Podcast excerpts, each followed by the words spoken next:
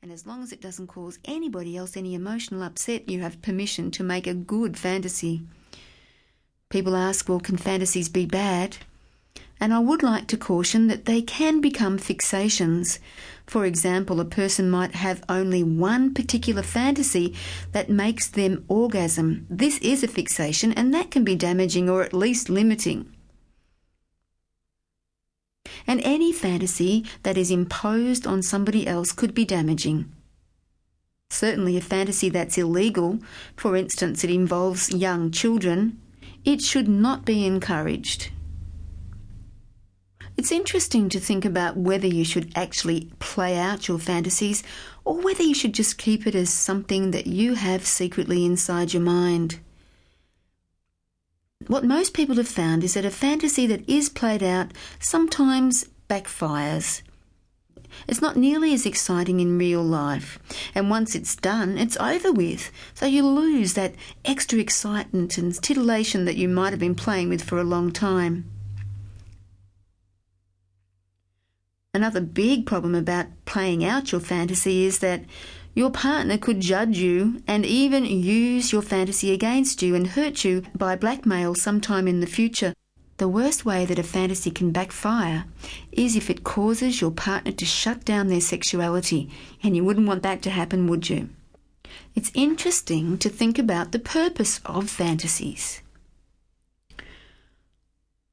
Well, firstly, they're a way in which previous life events can be dealt with in the present. It's a way to come to terms with the past. For example, one woman who was abused by her uncle when she was a child had a fantasy where she would whip the uncle and he would scream out in pain. This helped her come to terms with her childhood pain and helplessness. A fantasy could also be used to rehearse and cope with anxieties of the future.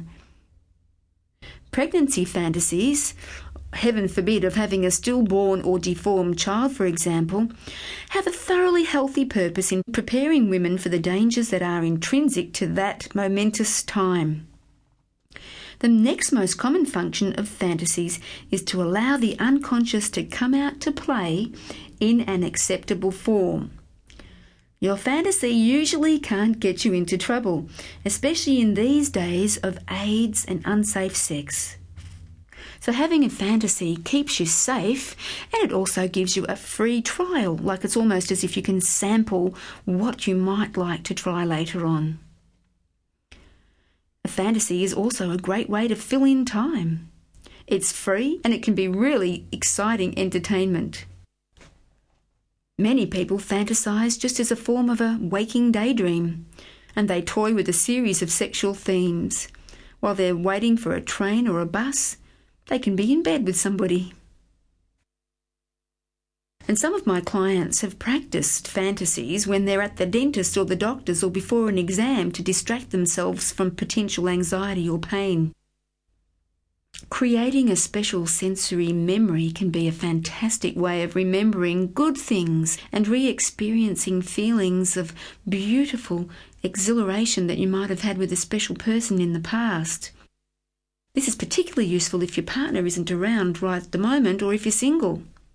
And there's research that shows that men in particular fantasize because they're dissatisfied with the amount or style of sexual activity they experience in real life so fantasy can be used to make up for those deficiencies.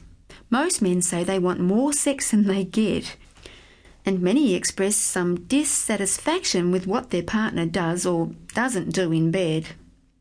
And there are some people who can just never have enough sex, and so they make up for anything that they're missing out of in a rich fantasy life. A fantasy might also help you just get out of a painful life. Some people who are not feeling very successful find that a fantasy life can bring them a sense of passion and power and even purpose to get them through the bad times. And some people fantasize about sexual exploits that they never really want to do because they'd either be too embarrassed or that it's practically impossible. In this way, fantasy is a valuable safety net for millions of people who have sexual desires that can't readily be satisfied in a one to one relationship.